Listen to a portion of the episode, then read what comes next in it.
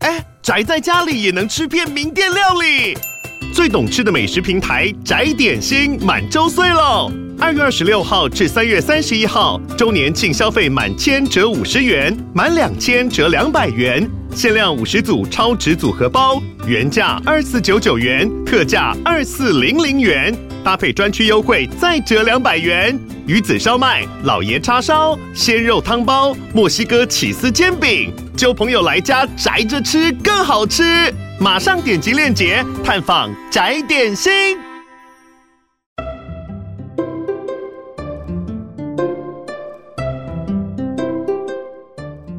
欢迎收听《恩典牌爸妈》，大家好，我是伟爸。大家好，我是伟妈。终于迎来我们的最终章啊！确定是最终章吗？哦，这系列分享的真的是算是一个大集合啦，大全啊！ 对 啦，哎，就是关于发展迟缓的一系列懒人包这样。那如果要听如何做联合评估，就如何去寻求医疗协助的，可以去听上一集 EP 一三七。那如果要听一些科普方面的，就是什么是 ADHD，什么是 ASD，然后什么是 HSP，哇，这个 英文一大堆。想要了解的话，可以去看听一下 EP 一三六这样。那今天这集主要的主轴，我们就是放在关于心路历程上面。对，对，前两集其实你要上网自己做功课，也是都查得到啦。对，只是说我们帮你浓缩精华，好，然后加上一些我们自己的经验分享，对就不要找错科别去看这没样。错，对，那这一集心路历程的部分呢，是你上网也找不到 的。没有啦，就听听看说啊，有遇到这样子的问题，身为父母的我们，就是如何去调试一些心情，或者是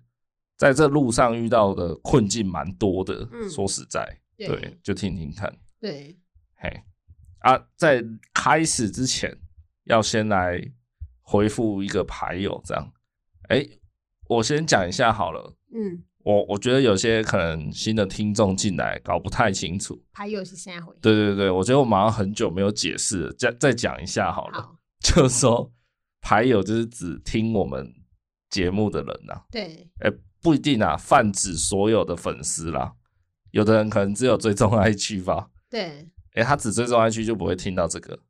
好了，随便，反正只 要是恩典牌爸妈的粉丝小明，我们就是取做牌友这样。对，对，对啊对对，好。那上一集我们播出以后呢，我就收到一位牌友的那个讯息，这样子。对，好，我觉得五味杂陈啊，不是不好的，啊不是对不好，是好的感。动式的吗？对对对，算蛮感动的，所以我特地来念一下他的讯息好了。对，他说：“哎、我是不是要先介绍他的名字？” 好，这位牌友叫云林啊，对，哎、应该发音没有发错啦。哈。云林，你好，我是职能治疗师，宝宝上个月出生，很感谢你们的出生准备的无私分享，让我比较能够好好准备。刚刚不小心点到你们最新一集有提到，我唯有疑似雅思的症状，真是辛苦你们了。也觉得你们愿意分享出来也是很棒的事。其他可能有相似问题的父母有个参考。我还没有完全听完，自己主要训练对象也不是小朋友，但如果有建议的想法再分享给你们。这样，嗯，哎、感谢感谢。谢谢，对啊，你看他小孩上个月刚出生呢、对，然后他有去听我们那个关于出生前的一些准备。对，哦那，个那是很久嘞，对对对，那个是我们很草创期的时候的集数了。对，对对对，啊，想不到那个应该三年前了吧？是，诶，哦两年多前录的啦，对，对我，们两年多前录的，然后现在帮忙到他了，就是他刚升格为爸爸嘛。哎对，呀、可能还有一些新式的一些可以填充的东西啦，什么心事可？能我还就善 化，心事怎样？因为它是云岭嘛， 靠，站在云林里哦，什么跟什么啊？喂，就是这这两年来新的一些东西吧，两虽然年来说有什么新的育儿小物跑出来我吗 不？知道，也许有新的什么蝴蝶精啊什么之类的吧。有吗？很开心可以帮助到他啦。对啊，就新手爸妈的心理准备也好，或是实际上的物理方面的准备，真的，都都很重要。我觉得对很多人可能都会分享物理方面的对哦，你要准备家里什么尿布台，然后什么蛙哥什么，对但其实我觉得还蛮少人会去探讨分享心理准备。心里会啊，就是顶就多被就是恐吓啊，就是说什么哦，你卡紧困哦，你以后没得睡哦之类的，都是恐吓型。除了恐，吓以，这个是很常见，没错对啊。啊可是因为我觉得我们有把自己那阵子的心路历程分享出来，对嗨，这个就比较少人有在网络上做分享了。对，对啊，我自己是觉得蛮特别的 啦，自己说，该己讲啊，哎，就如果哎正在收听的牌友，可对能老婆还没有生出来的，对，可以去听一下。好，老婆还没生出来， 蛮久以前的集数，我们讲了蛮多关于结婚的，对关于订婚的、拍婚纱的，然后生产的，对啊，包含月子中心的、产后的什么的。对，对对对，那阵子分享蛮多那种算偏实用的主题啦，没错，是到后来我们慢慢越来越闲聊这样。对，才有被供啊， 哎、也没有好不好？之前那个一个牌友说我们每一集含金量很高，真的哦。对啊，他说听着超爽，他很最过瘾这近样。还有这样说过吗？最近他也当妈了呢，哎、哦我们牌友从还没结婚听到结婚，然后对听到当妈，你看看，哇塞，哇，要求三年嘛，变迁可真大。 真的呢，哎、三年就可以直接掉入地狱， 真的，而且是一步一步。啊 没有啦，有小孩很很幸福哈。好啦，这个云岭是本身是职能治疗师，不过他是说他主要对象是成人啊，是，所以可能暂时也没有办法提供我们什么帮助，嗯，但是他的讯息我就很感恩的这样，对，哎，就感谢他啦。谢谢然后谢谢，这个云岭他本身好像有在经营他自己的算事业吗？是，啊，我帮他 shout out 一下，就是叫芝芝附件。对，啊吱吱就是口吱口吱那个吱吱，好，猴子吱吱叫的吱吱，对好不好？有兴趣的朋友可以搜寻一下 YouTube 啊，还是脸书都有这样。哦，感谢啦，感谢牌友云林哦。好，然后我们先来聊一下，就是当初到底怎么发现伟伟有雅思的这个倾向，嗯，就是好怎么展开一系列的想要评估啊，或什么之类的样就是子，这一切的一切的最开始，好、是源自于一个始祖巨人叫尤米尔。你是 中毒太深了，哦，拍谁拍谁，不是要聊惊喜的巨人了是，哦。你可以另外开一集，刚看完巨人的结局，蛮感动的没。错，就 哎是，一股莫名的澎 湃，好了好了，重来重来好，这一切的一切，好不好？就是来自于他大概，其实我最早大概一岁多，我就有感觉出来了。那一岁多就是开始会发出一些声音嘛，对，应该我应该没记错吧？是吧？已经会发出很多声音了吧？不他一是出生就会发出声音，不是吗？有吗？一出生就哎就只会哭而已吧？ 吧？没有没有没有，他那时候只会哭啊。对啊，他会笑啊，嘿嘿嘿，哎、没这有样，笑要到五个月还六个月之后才开始出现那种很像笑声的东没西，吧？他三个多月就会笑啦，有吗？有啊， 啊、对啦，我意思是说，他一岁多的时候开始比较会咿呀嘛，就是那种牙牙学语的阶段，对，然后再加上一岁开始会走路嘛，也就是说他的大动作啊，然后加上精细动作，然后加上语言的能力、职能的方面，也是就是各个方面他都一直在突飞猛进啊对，他的他的进展，对对，那这也是正常的程序嘛，对正常的发展过程。那所以在那个时候，能力突然变得五花八门的时候，我就开始觉得，就比较可以看得出来了啦。因为嗯坦白说，一岁半以前，他大部分的表征都还是正常的，就就很像你时速开八十跟开八十二，对，前面几公里你一定感觉不出来，嗯，可是当你开了一百公里，那个差距就是越来越大了。对，我意思是这样，嗯，就如果他真的天生有障碍、有缺陷或迟缓，他的落差可能会越来越大，嗯所以你要到后面一点才感觉得出来。嗯，那一开始一岁多的时候，最主要有三件事情啊。第一个就是他对于挫折的耐受度真的是差到一个 天荒地老的等级，嗯哼，有够差的。对，怎么怎么个差法？我讲给大家听。比如说那时候训练他穿衣服，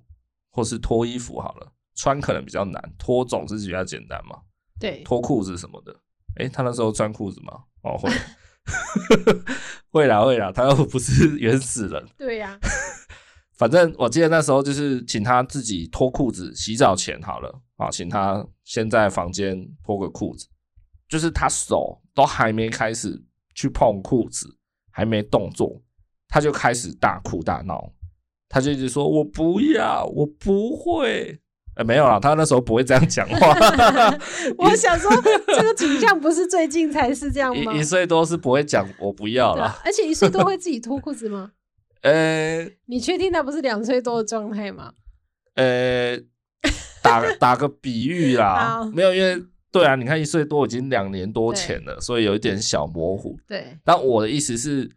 哎，关于穿脱衣服这件事情，也确实有遇到啦。嗯哦，啊，好，可能时间点是两岁出头，对，总之，他就是你叫他做一件事情，然后他的理解能力是有 get 到你的，就是他明白指令是什么，但是呢，他连做都还没开始，就是 even 还没开始尝试，他就先拒绝，嗯，先放弃，然后开始崩溃，对。这样。我说一个例子好了，就是我有帮他买那种是连接数字连接的车车，就是他用磁吸的那种。嗯哼，那有时候那个电子会有高低起伏的时候，它如果车车往那个下的方向开过去，然后有时候那个连接它就后面可能会倒了，他就会很生气，然后歇斯底里啊这样子，他无法接受他的车车突然就是一半都倒下来这样子。嗯哼，对，就是类似这种，或者是可能玩积木啊，他这一格拼不进去，或者是他的积木突然倒了，他就会很激动。大概就是这种等级。反正他做一件事情，确实他那个时候的能力还不纯熟嘛，所以他前面一定要经过一段练习期啊。就是初尝试的时候，一定是失败的，然后失败一两次之后，他马上就陷入那个哦，我再也不要做了的那种感觉。嗯，对，就是一开始叫他做什么，他就爆炸这样。对，那个耐受，就是挫折的耐受力，真的是嗯，差到一个不可思议。，对，而且就是一种零跟一的状态，它就是直接爆炸到最高境界这样。对，就它比较没有中间的灰色地带。对，对，然后这个事情我就一直很耿耿于怀。大家如果有老牌友、老听众跟着我们一起过来的，你应该可以很有印象，就是蛮前面的集数，我我很常保持着一个态度，就是小孩真的很废， 就是小孩真的很烦。小时候的小孩就是废的跟什么一样，然后很烦人、很讨厌什么的。就我那个时候就觉得，我靠，就是养一个小 baby 或是一个一岁、两岁甚至三岁的小孩，也太累了吧？小孩有这么难养吗？嗯哼，尤其在越早的时候，大概两岁以下，那时候我又又更是很常保持这种心态在看待养育小孩这件事情。所以你每天回来就是看着这个生物这样子吗？用生物来形容它。对啊，那时候我们的节目，我记得也常讲到说什么下班回来不敢回家，嗯，然后甚至什么，因为我们住一起嘛，三代同堂，甚至我们下班，我跟你还跑去麦当劳吃鸡块、吃薯条，就是休息一下才回家，嗯，就觉得哦靠，等一下回去要开始打仗了，这样，对，也不是先常态啊。对就是对对不常对，态就是压力大到就是会想要喘息一下，对，不。敢回家面对这个小孩，对，对，就就是因为他真的很容易爆炸，他是直接从可能十几二十分的愤怒值直接跳到九十一百这样，对，他很少有灰色地带。就是他在学习那一些东西的时候，对，对，然后第二个点就是后来比较沟通能力应该要进化的时候，我就一直觉得沟通一直是单向的，嗯，就是只有大人对小孩。对，照理说，他两岁多也应该可以就是至少理解我们可能两三成左右的意思嘛，然后应该也可以稍微做一点双向的回馈，对就是我们讲什么，然后他稍微对我们有一些 feedback 这样，对但是他从来不，对真的是几乎从来不。然后最直接的看得出来的就是关于他的生理需求，也就是肚子饿，然后尿尿啊什么的这种啦，因为这种就是替代不了嘛。对你今天不玩玩不玩积木，你可以去玩车子、玩拼图嘛。你今天不想穿这件衣服，你可以穿别件。但是你今天肚子饿，你就是得吃啊，不然你就是会一直饿下去。嗯那即便这种这么强烈的生理需求，他都不会向我们表达、欸，他从来不跟我们表达他肚子饿。真的，我从应该说直到现在，我也几乎没有听过。有啦有啦，现在偶尔有，对但还是很少，很少几乎从来没听过他跟我说过他肚子饿，对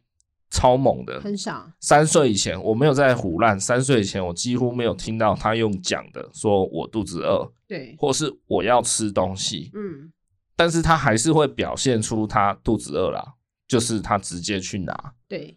因为呃以前他能力没那么好，我们饼干就不会呃一些食物啦，不止饼干会放的低一点，他大概就知道我们放在哪里，他就自己去拿。对。自己然后后来吃我们就觉得，哎、这样不对，也应该由我们来控管，所以就放到一些他拿不太到的地方。结果他还是上得去，他就是千方百计硬要，就是发挥他动物本能去攀爬，这样对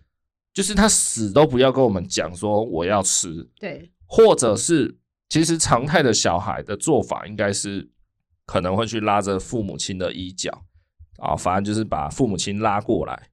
啊。假设你的食物，他知道你把食物放在柜子的最上层，然后他拿不到，但他想吃这个东西，他会把爸爸妈妈拉到柜子前面，然后用手指着那个东西对啊，因为还不会讲话嘛，他可能就嗯嗯吃吃吃吃，就是他至少会讲一些叠字啦。对嘿嘿嘿，大概这是常态小孩的发展过程，对，但他从来没有这样过，嗯哈、他就是应该怎么讲？他一旦肚子饿感觉到，他就是自己去做，然后自己发现他拿不到，他就会开始想说，好，那我用爬的爬这里爬什么的，对就是他不会去想到说我可以向别人求助对这一点，让我觉得，诶，他的这样子的社会发展是对的吗？嗯哼哼哎，就也是到一个很夸张的地步了。对哎，这是第二点。然后第三点就是他老是给不出回应，这有点类似刚刚的第二点。第二点是他，第二点是他要主动发出需求，但他没有说。对对对第三点是指我们问他问题，但他从来不回答。对。对那当然啦，他小时候当然是答不出来嘛，不像恭维啊，就只会咿呀啊嘛。对，但是我讲的是说，比如说今天我就直接拿两个东西摆在他前面，好，假设一罐是牛奶，一罐是巧克力，好，不要巧克力，苹果汁一罐是苹果汁，然后就这样子，这这这透过这种肢体语言，其实也很清楚了啦，嗯哦，就是你要哪一个嘛，这样子，那他就正常人就是会去摸啊，或是去去干嘛这样，他常常就是不做回应，可能他当下就跑掉这样，对就或者是他连就是连要理我的感觉都没有，对这一点也是让我觉得，诶、好像怪怪的。对，但是他有时候是有在听你说话，哦，你对，可能前面问他三个问题，呃，可能问他说等一下去哪里玩，然后今天有没有开心或什么，反正就问他前面三个问题，都是那种浅显易懂，他一定会的，但他都不理你。那你最后一个问题说你要不要吃优格，他会立马回你要，代表他前面都有在听，只是他不想回你。对对嗯对，就是我到后来，我我有去，我知道这一点可能是一个陷阱，所以我有针对这一点去验证，对，就是他不回应我，或是他不会跟我做双向互动，是不是因为他没有听懂？嗯，哦，没有听懂，他当然不会做互动嘛。对但是后来我针对这一点去稍微做做一些实验性的观察，就发现他其实应该都听得懂，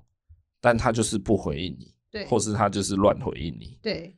那这点就让我觉得，哎、怪怪的。对，哎，而且他到后来有比较严重，是属于我们问他 A，他会开始叙述 B 这件事情，而且 B 是他非常感兴趣，他会一直讲。这个是最呃这三件事情啊，就是耐受挫折耐受力低、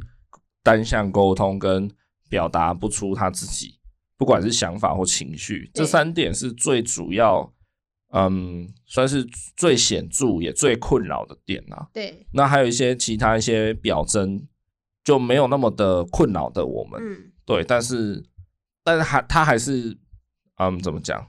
他他就还是有表现出来啦，嗯不是说就就只有这三件事情。对。但这三件事情是对最一刚开始催使我们去做一些什么评估啊，做一些检查的一些原因。如果要说的话，还有第四个也算是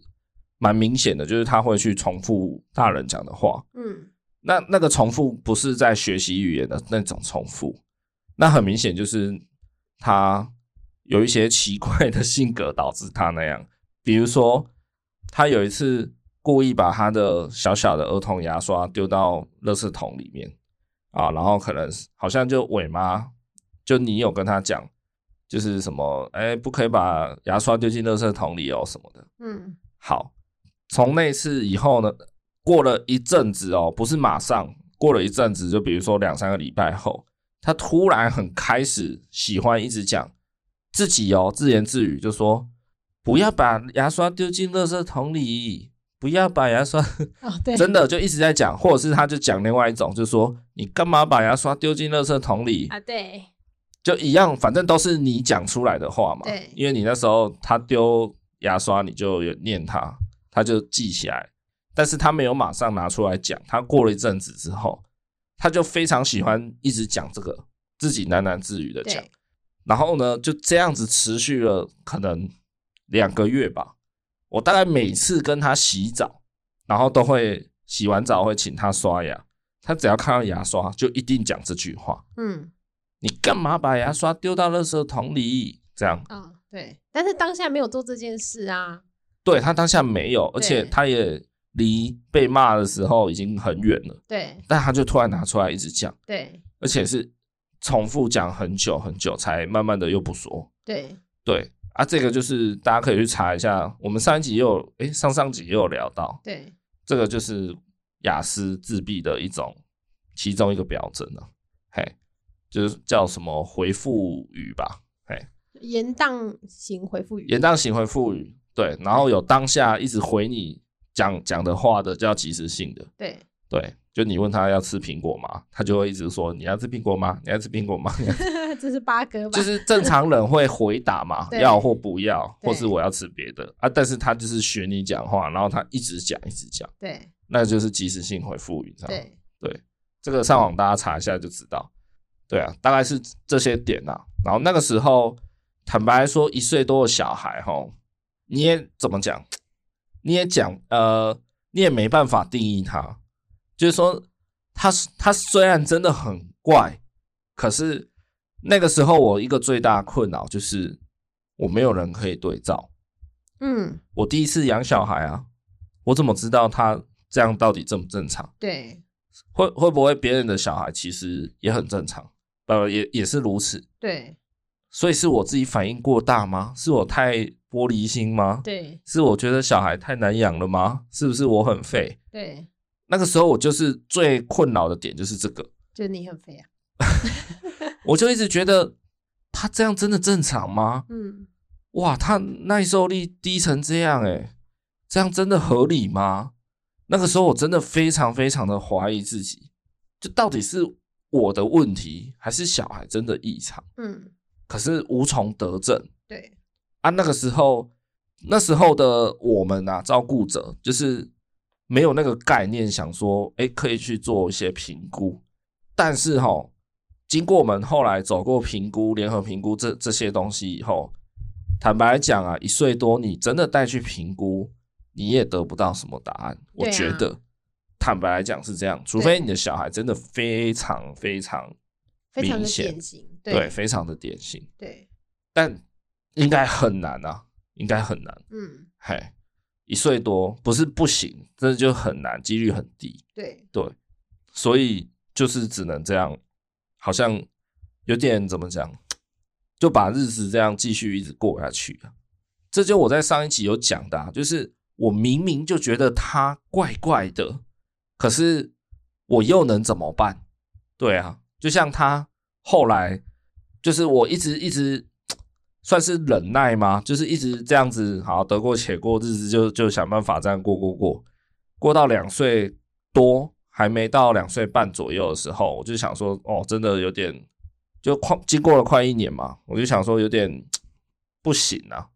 就寻求一下专业的医疗检查嘛。所以后来大概到两岁半左右，他才终于去做了联合评估，这样。对，对啊，啊，那一次做完，其实报告也是写说没有太大的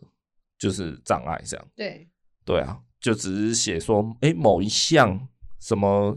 比如说什么手部的细部动作可能比较弱一点，哦对，持续观察。我想说，靠，那种可怜，他就是这么的， 对啊，上一集也讲过，他就是这么多异常的点，怎么可能你跟我说他正常？嗯。可是因为医生那时候跟我们讲了一个概念是，他假如说有十项检查，他可能呃有高敏感或什么之类的，你可能现在觉得哦，他八项都有，都可以打勾。但是医生的想法是说，你可能过半年来再做同样的表格，你可能哦原本打勾的都不见了。我们那时候是有一点被他这一个说法给稍微说服了一下，这样子。你还记得这个说法哦？对啊我是根本就没有想要把它记住哎、是对啊，对，就一开始啦，一开始都还没有接触医疗的时候，其实真的我不胡乱哦，我其实从他小 baby 的时候，就是大概可能出生后三个月到五个月到到六个月左右，嗯，其实那时候我就觉得他是高敏感宝宝，高需求啊嗯都一样，好不好？高需求高敏感，对嘿。他小时候是高敏感宝宝，对啊，他小 baby 时期就非常非常难照顾了，对真的，我真的没有在 玻璃心或者什么。对，前面的集数有说到啦，对，然后那个时候啊，你因为你就觉得，哎、小 baby 怎么难难顾成这样哦，很很欢呐、然后很爱吐啊，然后哦各种什么拒绝啊这样，你就会去找一些资料看嘛，然后那时候查查查，因为你当然不会先想说，哎、他是不是有病， 有有生理疾病的影响嘛，哦，后来就看一看，就发现，哎、网络上很多人，像连那个黄聪宁医师都会讲嘛，哦，就是，哎、原来有高敏感宝宝这个东西，嗯，这个这个现象。然后我就想说，哦，好，那我们家伟伟可能就是高敏感宝宝，对所以他对任何事情反应激烈，然后感官敏锐，哦，感官也很敏感，等等的各方面这样子，对，然后就一直一直相信吧，也没有到很相信啦，反正就是因为当你不知道怎么办的时候，就像你会跑去求神问卜，你会去卜啊卜一样嘛。当你不知道怎么办的时候，你一定会去寻求一个心灵寄托。对对，那那个时候的那个浮木那块漂流木被我捡到，就是高敏感，那根漂流木就是高敏感。他长得怎么样？对，就是哦，我暂时抓到这根浮木了，我不会沉下去了，对所以我就一直相信说，哦，好，那我们家小孩就是高敏感的，这对样气质比较啊、高敏一点，这对，样就是子。自己辛苦一点就好了。对，然后那时候就看一些资料啊，去去 study 一些东西，发现哦哦，高敏感这个气质是啊、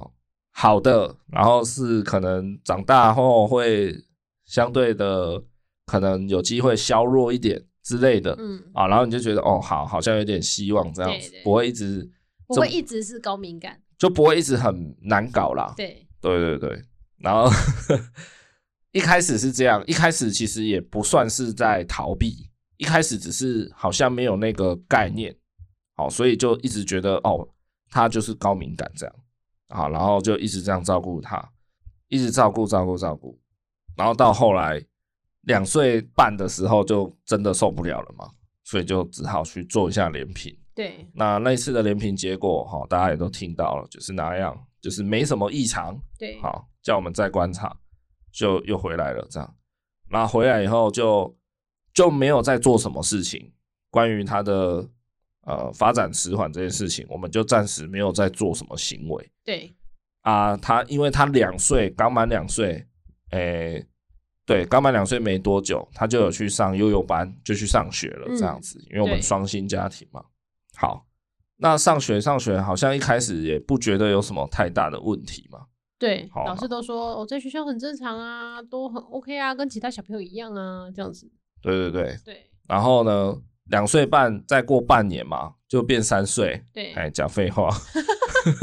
真的啊！三岁之后就会上小班嘛，是幼幼班升小班是啊，因为那他们学校的制度关系，就是会换一批老师啦，就是说他幼幼班的老师就是固定教幼幼班，是所以换了一个新的老师跟他相处以后，是，开学不到一个月，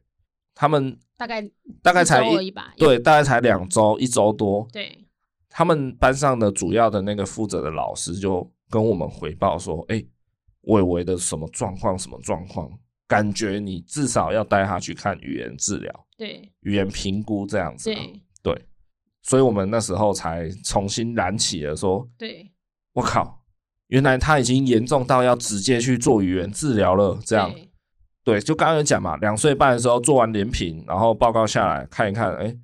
医院给我们的结果说啊，没事，没什么大对大碍，好，然后所以我们就先搁着。对哦，上幼幼班要升小班之前，我们还有去一间诊所，然后那间诊所还要给很多很多的评量，然后有一份是请幼幼班老师要填写，然后反正幼幼班老师填写都是哦，他在学校都很正常啊之类的，所以我们那时候就想说，会不会是我跟伟爸就是想太多了这样哎子？对，所以一直到升小班才过一个月吧，升小班，小班老师跟我们讲这样子的话的时候，我们突然就觉得，哦，好像有一种有人支持你的感觉，嗯，就对我跟你一样看出毛病了这样子的那种感觉。嘿，对，然后那时候我们才会毅然决然地说，哦，那我们要再展开这一这一系列的行动了。对啦，对，就是上小班以前大概才两个月而已，前前两个月就是六月多的时候，嗯，我们有再去一间呃算小型的诊所，然后他也是看这个小儿评估方面的东西的。好，然后他去一样，他他做评估一样、啊，也是那种 checklist 拿出来。我记得他给我们一堆资料，一堆 paper 的东西拿回家，然后其中有一份是要拿给老师的，老师的很少啦，老师的就一张 A4，然后上面大概十几题而已。也是都一些那种情境询问题，比如说幼儿能不能用手捏起小红豆，又是小红 又是色色的小红 豆，哎啊，做得到就勾，OK 这样好，老做不师到就说学校没有小红豆可以 测试，对，就类似这样的情境题，让老师去勾选这样。对，然后也会有问一些什么嗯小朋友在教教室耐受程好度怎么样？然后我们这一份拿回来，我记得没有记错的话哦，三百多题，对那个就像智力测验做三百多题一样，对，哇靠，那个真的是 t a k a s h i k i 而且几乎都我做的，哪有我们就一起做好吗？没有没有没有没有，我先做完大部分，然后那些我需要想比较久的、需要判断的，我就留留下来空空着跳过，然后我们才一起讨论，大概也好像也有大概三十多题了，我自己大概做掉两百七十几题，然后我们一起讨论了三四十题这样，就反正就三百多题 checklist 这样子，很可怕。然后那时候老师填完交回来，他上面全都勾正常、正常、正常。靠！所以我们拿 拿回去那个诊所，医生看一看，当然交叉比对就觉得啊，老师也都勾的很正常啊。然后我们这边可能有一些倾向，但是因为被老师那边的分数给拉高，所以可能最后那个医生他给我们的结果就是说，哦，小孩可能有雅思的倾向没错，但是可能程度还没到病理的等级这样子。那时候他他最后结论是这样了，然后最后一次看诊也是啊，医生就直接给我们讲这个结论，然后并且他就说啊，评估的结果就这样，不然要你们有希望怎样吗之类的，那报告就这样啊，你们可能也不需要再来了，就可能再观察吧，然后就对就叫我们回去观察这样。哎，然后后来过两个月就升小班，换一批老师，换了以后，那个老师马上就说，哎，要要去做个语言治疗、哦，对，我为的语言好像他那时候说法是说落后大概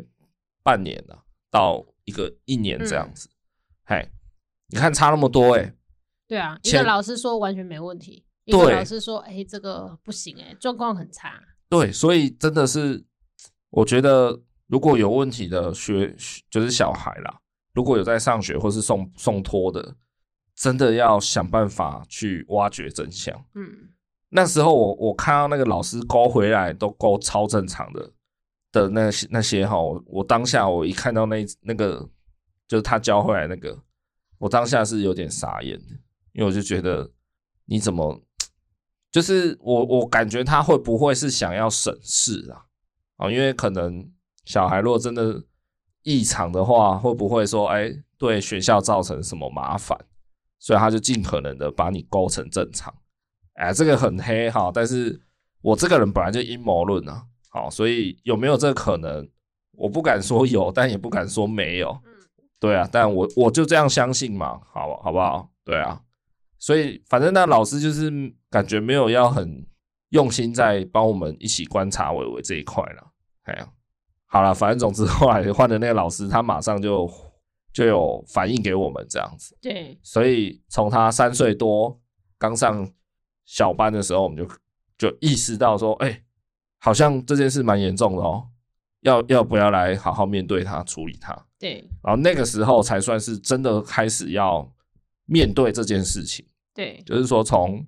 以往的一直觉得说他就是高敏感而已，嗯，啊，因为你看，连老师他勾那些东西勾一勾回来都都也没有显示他觉得异常嘛，对，所以你就会更加的觉得说啊，喜欢感觉就是想太多了吗？对，哦，是我太脆弱了吗？是我动不动觉得小孩很很难处理吗？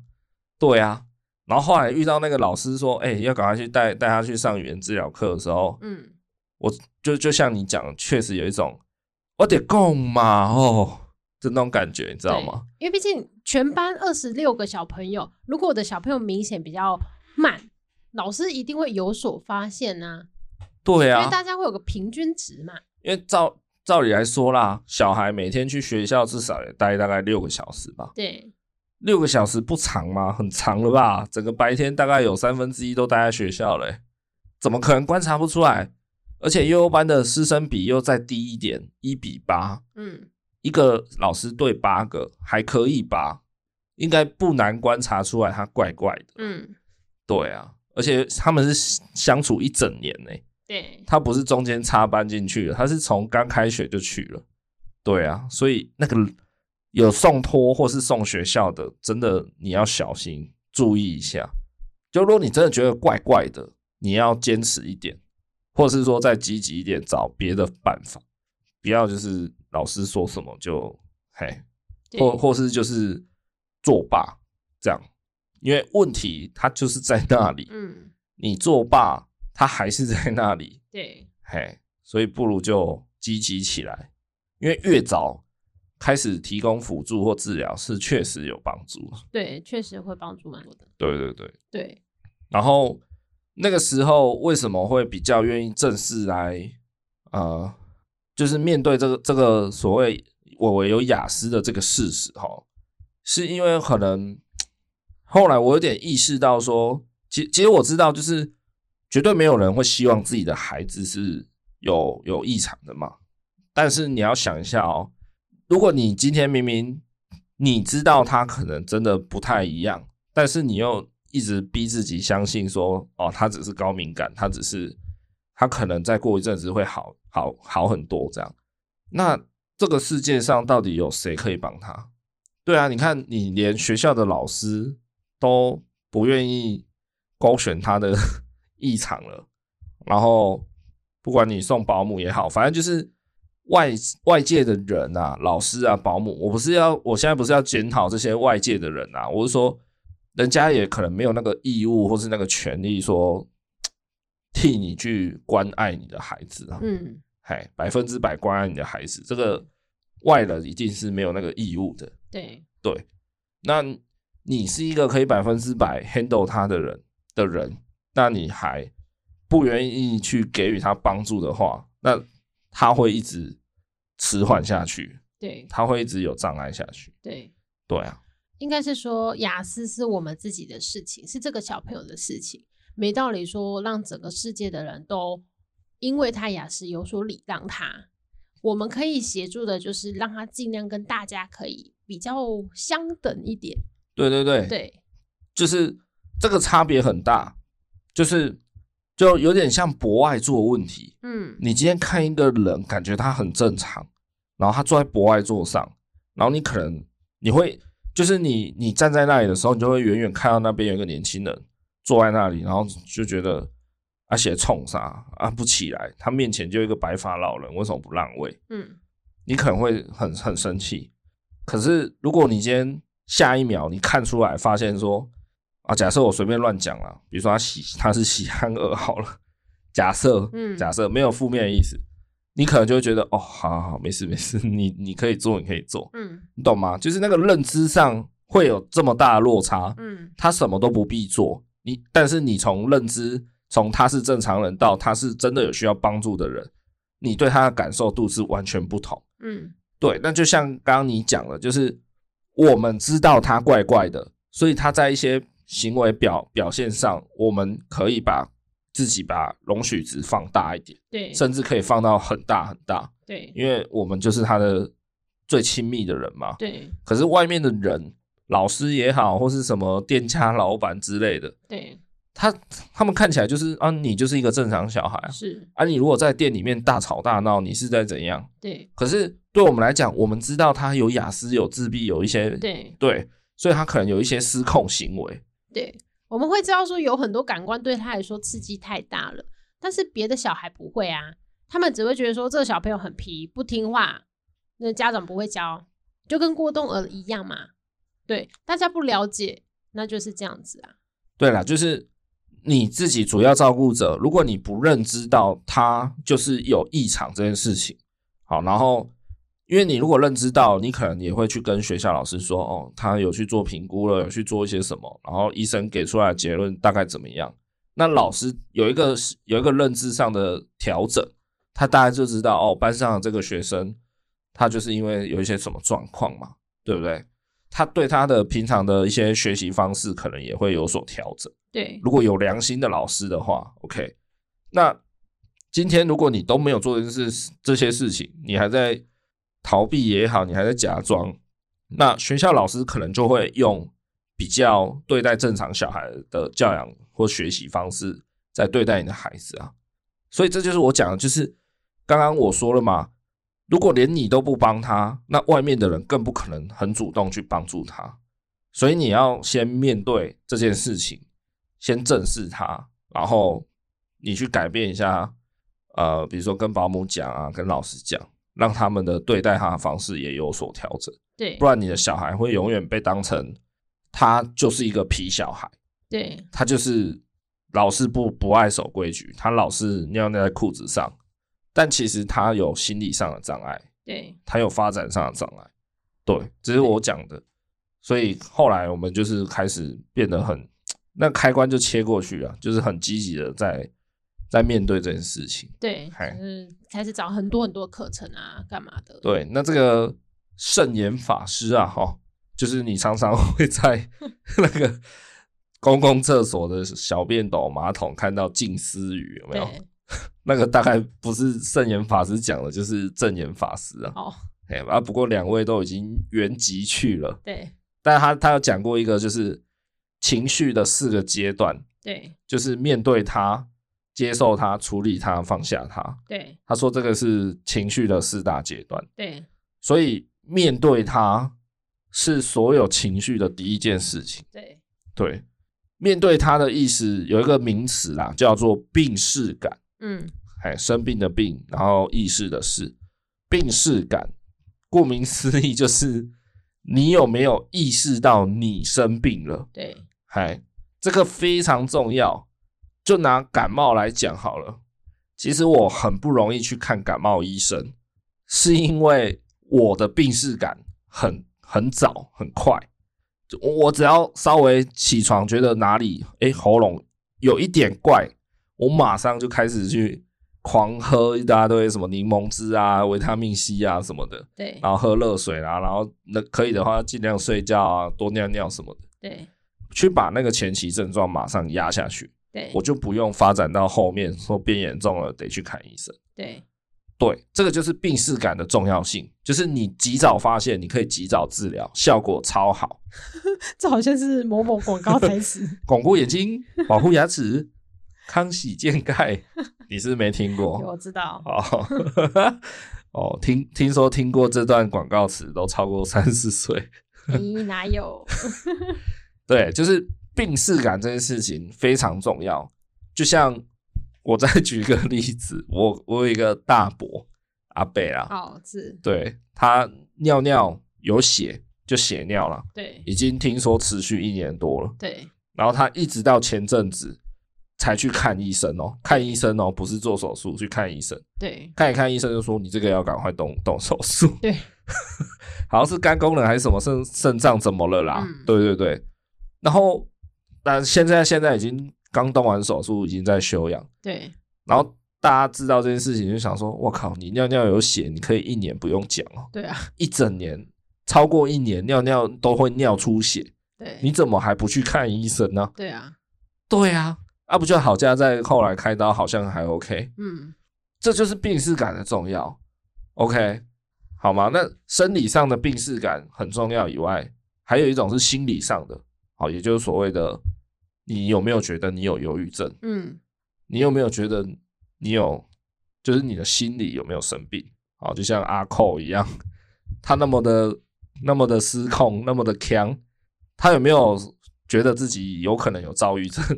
他有没有觉得自己需要去接受一些专业的治疗？嗯，嘿，这就很重要。还是你要整天在那边烧衣服什么的？对啊，所以病视感就是说面对它然后就是真的觉得说，哦，我的小孩他真的就是异常的，他真的是需要有帮助的，有需要有人协助他的。对这个永远是解决问题的第一步啦。对你要先认为它是个问题吗？你如果一直觉得哦，这不是问题，这不是问题，它只是高敏感，它只是还没长大，对，它只是怎么样？那你不觉得它是个问题，你就不会去处理它。嗨，所以病视感真的很重要。嗯然后这个再衍生一个小小的事件，就是伟伟的阿公啊，他也一直为之困扰，然后还有包含伟伟一直吃东西的状况不太好，就是他很不吃饭，对很不吃正餐呐、啊，嘿，他他几乎是吃饼干长大的小孩。好，反正就是大家在吃饭的时候，他他吃的极差就对了。对然后伟伟的阿公也对这件事情耿耿于怀。那某一次呢，他甚至跑去问神明这件事情。那个问法不是说自己跑去庙里拜拜，然后卜杯的问法而已，对他是去找人家那种鸡桶，有附身的，有桌头的，对，哦，有真的有神明降价的那一就种是。问事情啊，对，他去那种问世的场合，然后问说啊，我问到孙呐， 那个讲话比较慢啊，然后都不吃饭，这些问题怎么办？请问神明指示一下，可以对怎么做？这样，对他跑去问这个、欸，然后我整个当下我人有在旁边，我整个傻眼，因为我完全没有预期到他会问出这个问题，对，我整个傻掉，然旁后边的桌头可能想说这个爸爸都不 关心了，没有，然后随之而来，我是马上变成一种沮丧感。嗯一种应该说失望吧，甚至有点愤怒啊。我就觉得啊，你怎么会把这种问题拿来问神明啊？嗯你就看要么就是看去找医生，或是说问一些专业的人士、相关人士。你你拿来问神明是怎样？我不是要说问神明这件事情不好，但是我觉得这种事情不是只是这样做就可以啊。对对啊，问神明那个有宗教的力量啊，安对定心神的力量，这个我我也认同。但是实质上的帮助，坦白来讲，我觉得还是寻求医疗或是专业人士的协助嗯。是最好的。我觉得如果是呃专业人士处理过都没有办法，当然就是求神拜佛。对，但是因为我们前置作业就是阿公也没有做，所以才会觉得说，哎、有点傻眼这样子。没有，他没有到那种什么都不能做的地步啦。我是说都我没有们做，他没有做，我们甚至就是大家都还没有那个病逝感，嗯，就大家还没有意识到说，哎、伟伟需要做早疗吗？大家都没有这个概念的时候，他第一步就跑去问神明， 我就想说是怎样？通常是那种要大开刀或是得癌症的人才会去问吧，就说我这个病还有没有救？这样你怎么会第一步就跑去问神明？然后当下你知道神明他他有回啦，好、他就是回了两个字，叫做无碍，就是没有大碍，嗯，嘿，没代志啦哈，就是对没什么代志这样。对，啊，结果有吗？不算啊，不算无碍啊，他他得做早疗啊，他有雅思啊，他就是雅思光谱的小孩啊，对他哪里无害？他可能 然后当下那些旁边那些妙方的人员呐、啊，哈，对就其中好就不止一个，两三个，他们大概也都是爸爸啦，所以他们就想说，哦，他们有有一些经验，这样可以分享。我明白他们可能也是好意，但是呢，坦白说，他们的回应我也是有一点错愕。其中一个人就跟我说：“哦，别人恭维不要紧啊，哎、我我囡呐吼，我儿子哦，以前也是什么到三岁多才开始讲话啦，哦，然后吃不东西吃不多没关系啦，然后以后长大就很会吃了啦，就跟我讲这个哦，然后还有一个爸爸就说也是妙方人员，他就说啊，你平常在家哦要多跟小孩讲话，或是多跟小孩看书啦，反正就是讲话跟他给他听，然后互互相互动，好，这样他才会赶快早一点的会讲话这样。对当下我是生气的，当然我不敢对人家生气啊，对但但是我心里面我是觉得，我就一句话，你们懂个屁！真的，我当时心里就觉得你你是懂个屁啊， 你知道吗？因为这么生气哦，对，你知道为什么我这样想吗？因为我认为我跟你啦，在他成长的过程，在我为小时候一直到现在都是，对我们花了比别人还要多的时间在陪小孩。我觉得我有这样的自信，嗯嘿，不管共读也好，或是玩游戏，或是带他去体验东体验西，我不认为我比别人差，嗯嘿，所以我会觉得这不需要你来教我，因为我也知道，而且我甚至做得不错，嗯嘿，是但是我就觉得每个人针对这种，就是你当下听到这种问题，你第一个做出的直觉回答，大概也是这样子。对啊就是都会说哦，喝了不要给的，我给的，以后就会讲话了啦。啊，你就多跟小孩讲话啦，你就怎样？对那个当下我就觉得我做的很好啊，为什么你你还要教我说我我在家应该多跟小孩讲话对，好像我很烂一样，好像我是个废物爸爸，你懂吗？对但是其实我我敢肯定，我做的比在场的那些人都还要好。对对啊，我觉得通常听到这样子的问题，然后回答出这样子的答案，通常都是有点想要哦，就是息事宁人，通常想要安慰。但如果是真的想要知道这件事情，可能会问你说你怎么会觉得他比较落后或什么的？对，就是对说这种表面式的安慰，吼，让我更心累，嗯，让我更想生气。对我不会觉得我比较好受，对对，我觉得真正的安慰是你可以感受得出来，他真的想要帮你，就是想要先了解事情经过吧。不不管，反正我我相信你你都感觉得出来，这个人是不是真的真心的、很迫切的，他想要帮你，嗯，跟他只是说几句这种，好啦，不要担心啦，没事啦，以后小孩就会打了，以后小孩就会讲话，对，这个你绝对分得出来啦嗯，啊，很多人，超多人，他们的反应永远都是后面这种，就是表面式的安慰。嗯，对啊，包含我有几个大学同学还还算不错啊，然后平常每天也几乎都有在拉赛，也有这样，就是也有这样回应我的。对，对啊，我就在赖群组里面讲这件事情，然后就其中有一个同学，老同学也是就回我说、啊，还好吧，有应该没那么严重啦，没事啊，不要想太多啦。嗯，我会觉得说，干妈的，你又懂个屁啊！ 就是就是到已经蛮严重的地步，我才这么烦恼啊，嗯对我才会，you know，就对啊。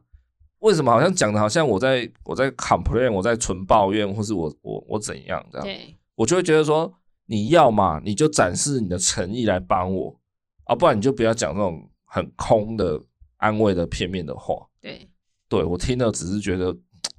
很烦啊呐、我觉得在这种大社会中，听到这种好像也蛮稀松平常， 因为大家都自顾不暇啦，没时间去管别人家小孩。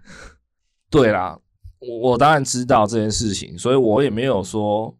我听到的当啊、我讲出这件事情的当下，我一定要你投以我非常热切的回应。嗯，但是我只是觉得说，很多人其实听到别人有一个困难的时候，对，都会给一些啊，比如说啊，sorry sorry sorry，我不知道你怎样怎样。嗯，好，然后好了，没事啦，没事啦，什么？